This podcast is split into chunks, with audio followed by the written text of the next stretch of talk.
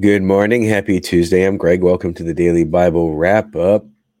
Um, I am still dealing with this flu-like issue that I've had for several days now.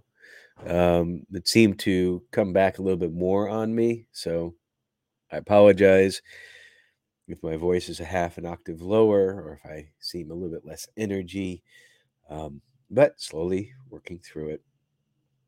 Got to keep moving forward. Our readings for today, Tuesday, October twenty-fourth, twenty twenty-three, Psalm one nineteen, eighty-nine through ninety-six, Second Timothy three, Jeremiah fifty eleven through fifty-one fourteen. Now, from the Psalm section, I'm going to read eighty-nine through ninety-one. Your eternal word, O Lord, stands firm in heaven. Your faithfulness extends to every generation, as enduring as the earth you created.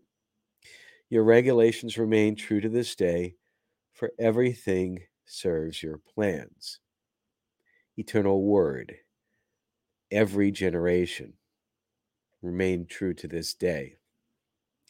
Nowhere does it say that God's regu- regulations remain in effect until man becomes so enlightened that he perceives he doesn't need God's regulations anymore.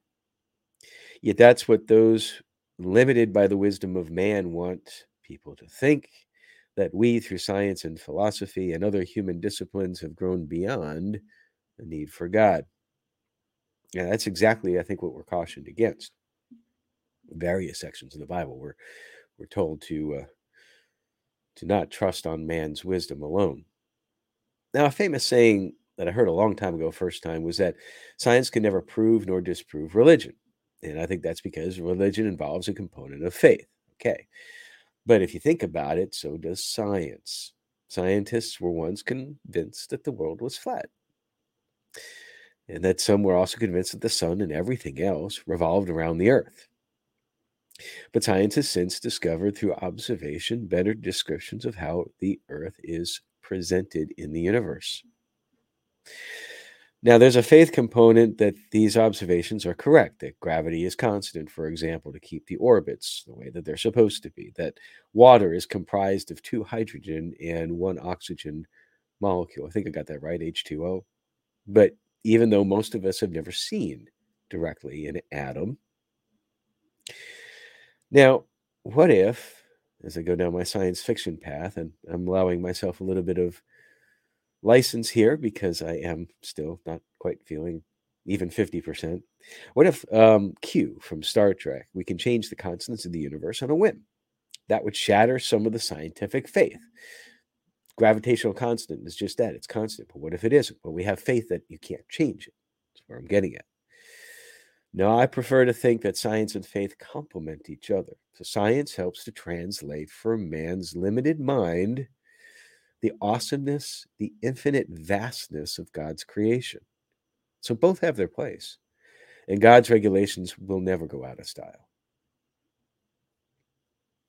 New Testament, we're in Second Timothy three. Paul talks about the attributes of the last days. Verse two, people will love only themselves and their money. They will be boastful, proud, scoffing at God.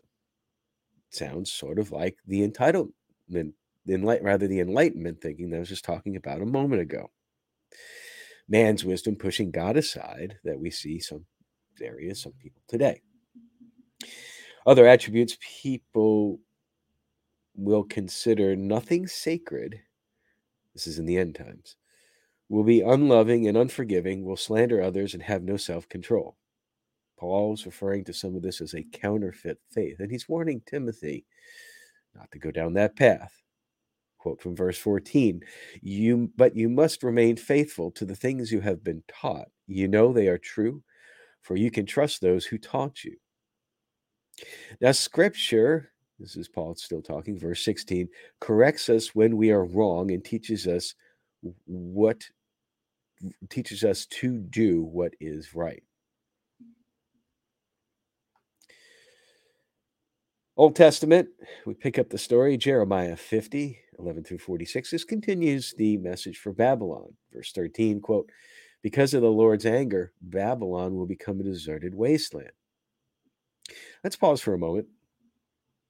While we've read much about the Lord's anger and what he will do because of it, but sometimes we fail to consider, or we just gloss over, the reasons why God is doing so.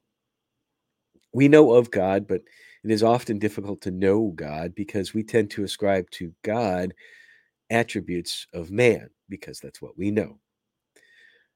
That's all we have. We translate disobedience by man to result in God's anger, but is God really angry in the sense of how man gets angry? It's hard to tell because we do not and cannot know the true nature of God. So it's distilled down to simple items that we can understand. Basically, obey is good, disobey is bad. I'm going to try to be a little bit more intentional in my reading as I continue to go forward, to discover less of what the reading is meaning to me, although that's important, but rather more what the reading is revealing about the character of God. I don't think we spend enough time pondering the character of God, and it's very difficult because, again, we automatically try to ascribe human, my opinion, human attributes to God because that's the only way that we know how to describe them. But it is so limited. And limiting the infinite is, it, it's, you're not going to get a really good snippet, but it's the best we can do. Anyway, after punishing Babylon, God will bring Israel home. Verse twenty, quote, "In those days, says the Lord, no sin will be found in Israel or in Judah, for I will forgive the remnant I preserve." Jeremiah fifty-one, one through fourteen, continues the message against Babylon. Now, if length, here's another thing about the character of God. If length is proportional to anger, which is then proportional to disobedience, according to God, God believes that Babylon was quite disobedient. Quote, verse seven, "Babylon has been a gold cup in the Lord's hands, a cup that made the whole earth drink. The nations drank Babylon's wine, and it made them all mad." Two things I get from this. One, no.